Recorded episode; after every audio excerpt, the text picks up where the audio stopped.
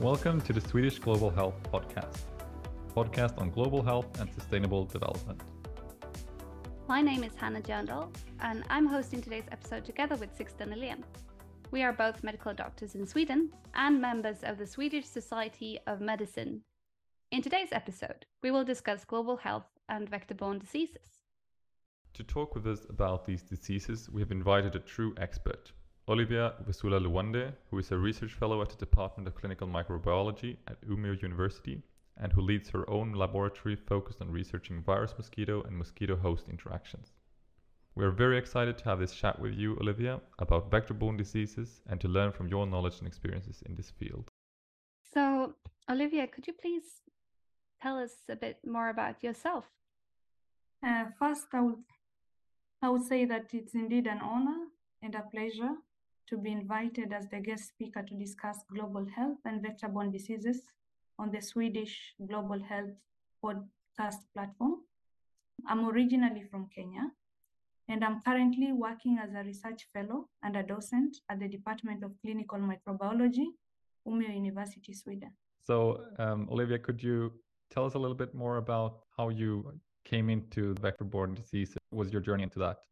I'll say that my journey into working with vector-borne diseases spans uh, a long way back during my early years. I was born in Western Kenya, very close to the border between Kenya and Uganda. And our home is very close to the Lake Victoria basin. And that area is known to be endemic to malaria. And when I was a child, many of my friends got infected with malaria. And still in that region, we had interactions with many vectors. For example, grasshoppers. We used to catch grasshoppers, although they are not known to transmit diseases, but they've been used as a protein source of food. And uh, I remember that our cattle, some of them died because of foot and mouth disease and East Coast fever. And these are transmitted by pathogens that are carried by ticks. We also have sandflies that cause trypanosomiasis, which is transmitted by a, a parasite called Trypanosoma brucei. So I would say that my journey was shaped by my background. I wanted to look into solutions, ways in which to prevent, uh, we can prevent these diseases from transmitting to communities and affecting their livelihoods. So after my early years, I went to boarding school. I went to um, a school called Saint Anne's Primary School. It was a very good school. I had a very good English teacher, so I learned a lot about writing. And it's one way of communicating, especially in science. And then when I went to high school, I participated in science congress at district, provincial, and national level. And that really motivated me to become good in science. But of course, I didn't really know uh, how to combine this uh, experiences that I had over time. So after I finished my high school, I joined university and I pursued a course in biomedicine because my parents could not afford school fees for me to join a medical program. So I joined and did biomedical program. And during this time, I had internship at the M P Shah Hospital in Kenya, where I learned a lot of uh, diagnostic uh, skills. For example, I could do ELISAs, I could do parasitology, uh, stool analysis. We could do uh, biochemical profiles, like looking at hormones for thyroid, T three, T four. So in that way, I feel like I was gaining a lot of skills in my area. And then the last year, I did a project on immunomodulation effects of uh, allosecundiflora in chicken. I wanted to see if this herb has some immunological effect uh, in chicken, because it's known to uh, treat chicken. So after I finished my degree, I went to volunteer at the Kenya Medical Research Institute. And in that way, I worked at the Center for Public Health Research. And I used to do food handlers analysis. We used to go to supermarkets and sample blood, stool for food handlers and give them certificates. And then the next lab was being managed by Walter Reed, which is a U S uh, Army Medical Research Institute, uh, unit. So I went, and there I applied for a position as an intern. Uh, as an intern, so I started learning about cell culture at the, uh, at the National Influenza Center, which was also supported by Walter Reed. So in that way, I really got interested in viruses, culturing them, you know, doing immunodiffusion assays and doing immunofluorescent assays. And in the process, there was a master program, a sandwich program that was advertised, and it was being sponsored by Nagasaki uh, Institute of Tropical Medicine. And in that way, I got a scholarship. So I finished my master's through a collaboration between Kenya Medical Research Institute, Jomo Kenyatta University of Agriculture and Technology, and Nagasaki Institute of Tropical Medicine. And then when I finished my master's, I wanted to pursue further. I applied for many scholarships, but in between that waiting period, I was mentoring students at the university, that is Mount Kenya University. And luckily, I got a scholarship through the African Regional Postgraduate Program in Insect Science. And I had to look for a university outside Kenya. So I, I applied at University of Pretoria. So I worked on a thesis on tick-borne viruses. Uh, and then after that, I got a position with the E U-funded project and F A O, Food Agriculture Organization, on ticks and tick-borne diseases and how they cause burden in African countries. So I went to Somaliland for some time as a postgraduate research fellow. And at the same time, I went back to I C I P E to communicate the findings that I had obtained from Somaliland.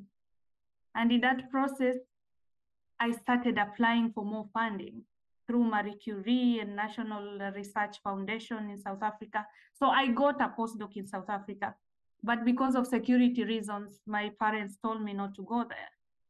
So I applied uh, for a postdoc that was just advertised uh, in Umeå, and that's how I found myself in Umeå. So in Umeå, I started as a postdoc. I did two projects. And one of the projects was CIDA funded. The other project was funded by Formas, and most of them, all of them were dealing with mosquito-borne viruses and zoonosis and pandemic preparedness. And then after I finished my postdoc, I started applying for my own independent funding. And luckily, I got funding from Formas, I got funding for uh, Swedish research networking grants. I have uh, funding from biotechnology, which is uh, given by the faculty. And now I've secured also some funding from infrastructure just recently. So that has been my journey. But the highlight is when I got this Pitianska um, Samfundet preset this year. So I was part of the Uh, or Osh Oshhegtid to go to to to go to here in Umeå University. So it was really a big ceremony with six hundred participants, and it was really, really nice. That was my highlight of my journey. But I would say that it's my journey has been inspired since my childhood until now. So now I've started my own lab. Uh, it's an arthropod biosafety level two lab. Uh, I'm almost recruiting a PhD student. And I have master's students. I think I've supervised more than twenty-five master's students within the Erasmus project and Umeå University and other uh, international uh, universities. And I also help a lot with different uh, groups in terms of collaborations. Thank you so much for that uh, fascinating summary of your of your journey to coming to Umeå and now in northern Sweden from from Kenya. Quite a way to go. And um, Yeah, we can tell that you you've uh, been interested in a lot of different um, infectious diseases during this journey, and also that you have been um, not only really uh, passionate and engaged in your research, but also in mentoring uh, students and colleagues, and um, that you are uh, also now having a lot of, of students and education programs. So that's also why we're so happy to have you with us today, Olivia, uh, in this podcast um, episode.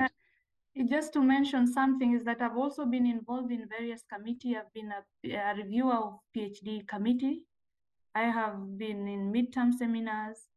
Um, I have started courses at the university uh, through the National Doctoral Program in Infection and Antibiotics Program. I'm coordinating applied virology courses within the university, and uh, as well as uh, just mentorship, and not only in the lab, but I go out, reach out to stakeholders at grassroots levels. I've developed kits that can be used in low income settings. Yeah, thank you for, for adding that. And um, I, I know as a colleague at Umeå University that um, you're known for your energy and engagements in, uh, in all the different parts of your work. So we're really happy to get to speak with you today. Thanks. And um, perhaps there are some listeners who are not really Uh, aware of uh, the definition of vector-borne diseases. You have given us some examples here uh, in the uh, beginning of this episode, but uh, what would you say that vector-borne diseases are? How would you define it, Olivia? I would first say that a vector is an insect or an animal that transmits a disease to other animals or humans. So in essence, a vector is a carrier of a disease. But when we talk about vector-borne diseases, we know that the majority of the vectors are mosquitoes and other blood-sucking arthropods.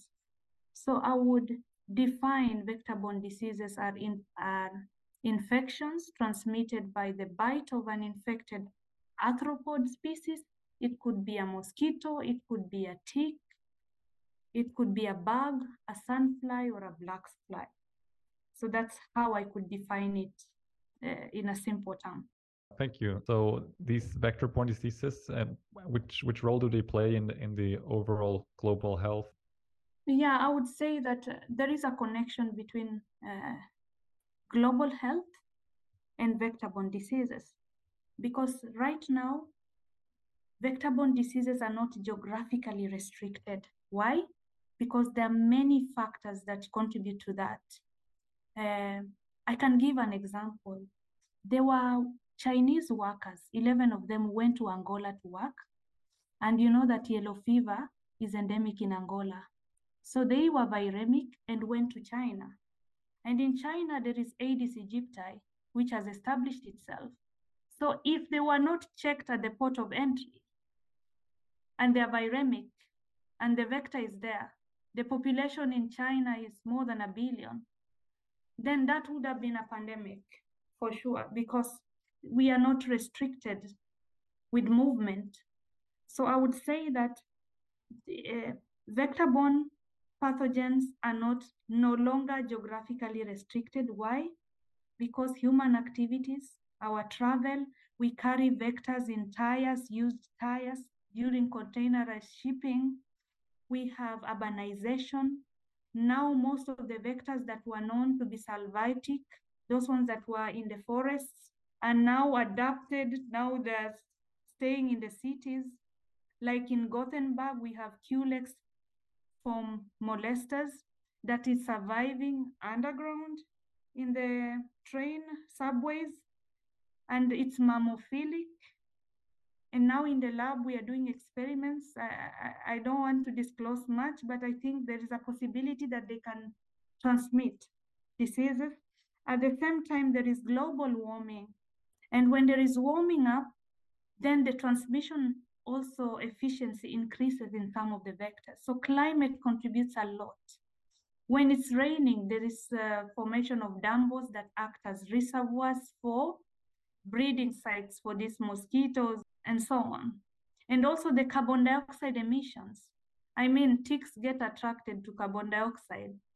So you find the issues of climate change are no longer restricted to low-income countries, but they're spreading to temperate countries. If you read keenly, malaria is not a tropical disease, actually.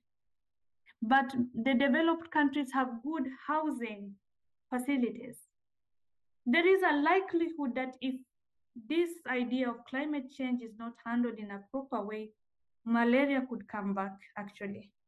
So I would say that that's one of the connections between vector-borne diseases and global health, because global health emphasizes transnational health issues and determinants and looking for solutions. And then apart from that, we can talk about pandemic potential. There are arboviruses that are known to have a pandemic potential. I wrote an, uh, I think, uh, a review that has been widely cited. You see, with Aedes albopictus, Aedes aegypti, dengue is the most common vector-borne disease now that is transmitted by mosquitoes. It has different serotypes and it can be carried, yeah? And one serotype cannot confer immunity to another. So there are many things that I can say that there is a connection between global health, because if we do not put in efforts to help this, to curb the spread or contain the infection in low-income countries, then this will come and affect the whole world. So it is something very serious. Thank you for, for bringing that up, and also the, the seriousness of the matter. Um, and just if some of you are listening are not aware, but um, that the Aedes aegypti, the Aedes albopictus, and also Culex are, are different um, um, types of, of mosquitoes or species of, of mosquitoes. And then also vectors, as explained here by Olivia. And my next question would actually be uh, connecting it to climate change, but I think that you've already uh, described that very well. Um, so I would just like to ask you, because there are many challenges here, and um, it also makes it a multidisciplinary field to work in, as um, there are several different factors affecting uh, vector-borne diseases uh, and infectious diseases for that sake. Uh, what, what challenges do you see as a researcher working in this multidisciplinary field? The problem is that uh, when you're working with a multi multidisciplinary uh, team, you must be focused. What is the problem at hand? What are you going, what are you trying to achieve at the end of the day? So the thing is that you can be researchers, but you have different contexts. And that's why I always say that if you're dealing with global health, it's good to combine interdisciplinary and transdisciplinary, because interdisciplinary comes together and forms one whole objective. Like you, you achieve something as a whole, even if you're into different disciplines.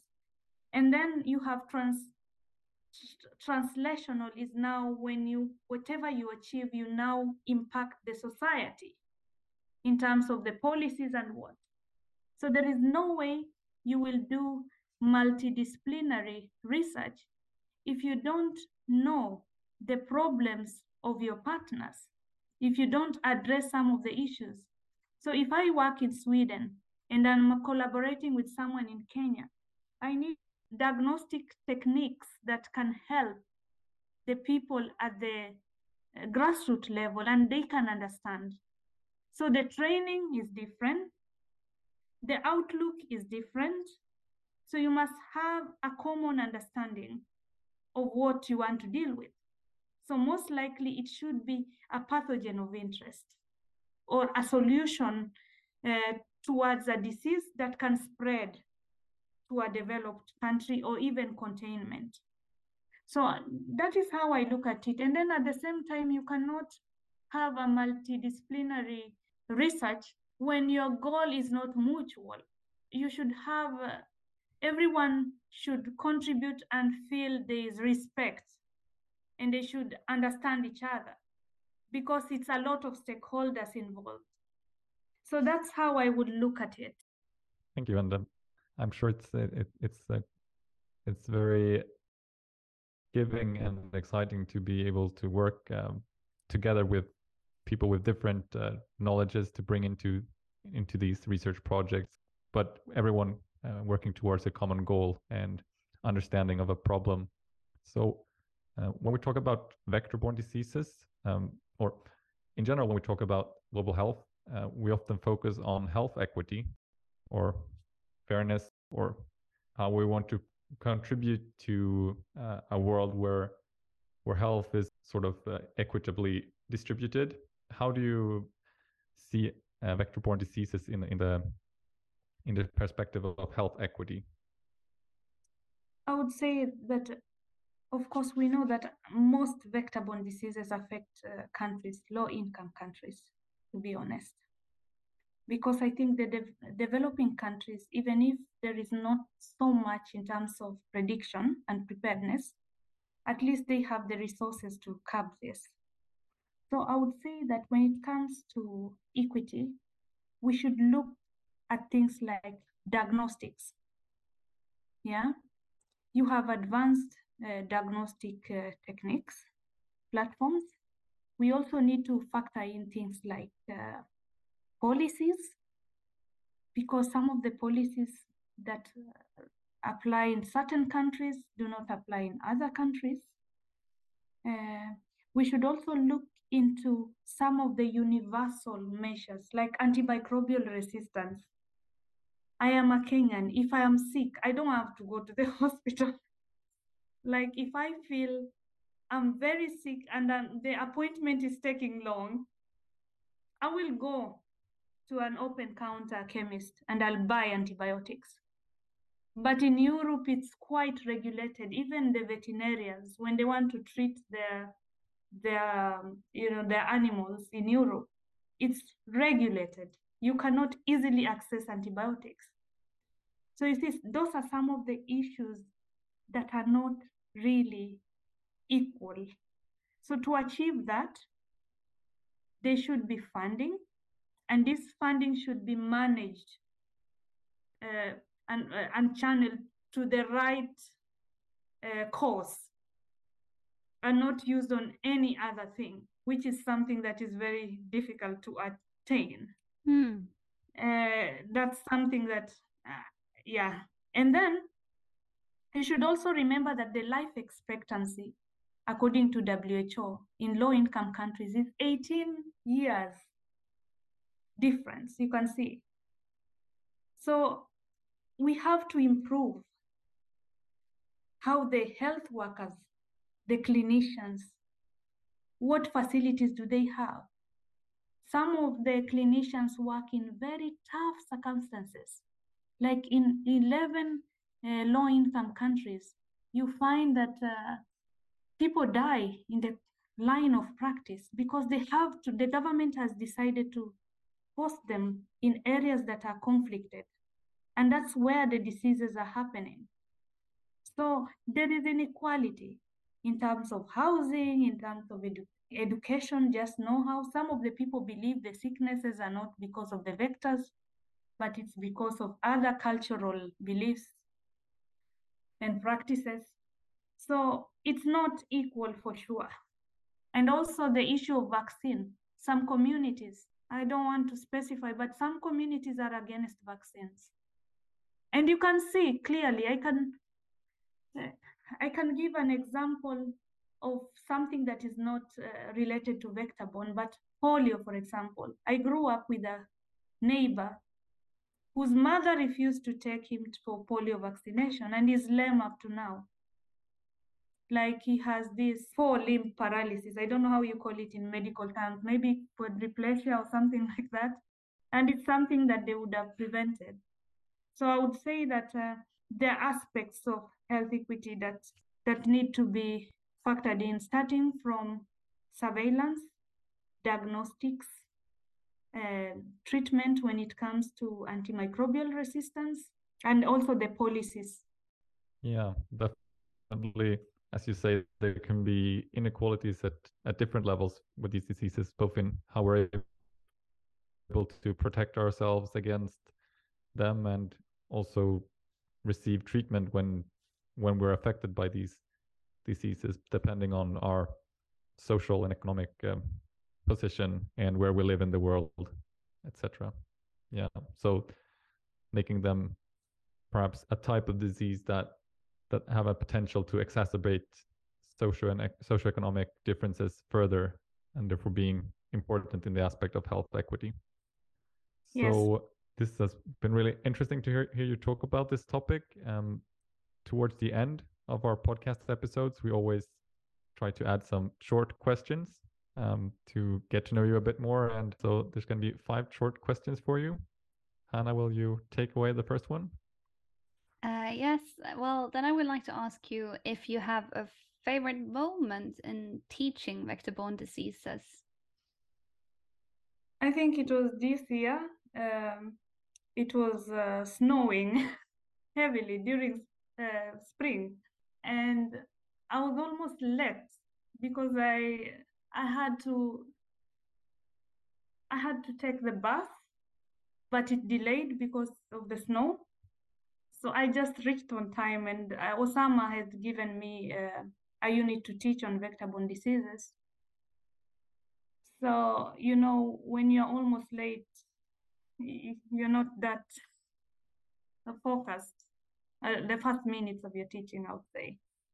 And then after the the lecture, one of the students told me that she found it easy to understand what I was teaching and that I'm a great teacher. And that really made my day, maybe my whole year, because I had, I deep down, I felt like I had not given my all, but I had prepared for the course.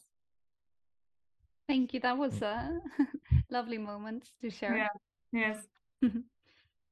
Yeah, we can tell you have a passion for for for teaching others. Um, and um, so, uh, talking about young people, um, what uh, what would be your best tip for young people who, who want to engage in, in global health and vector-borne diseases in particular? I think that, uh, first of all, I believe that one person cannot engage in global health and vector-borne diseases alone. They need a strong interdisciplinary and transdisciplinary team. Uh, so if they have this, then it means that they have the right network. And through that network, then they can achieve a lot. Uh, I can give just an example. I have a Formas funded project that is trying to determine the risk of uh, emerging viruses invading Sweden, like West Nile or Ursutu. So I had to collaborate with someone from Linnea University, who has a connection with Utenby Bird Conservatory. So we managed to sample seventeen hundred birds, migratory birds in different seasons.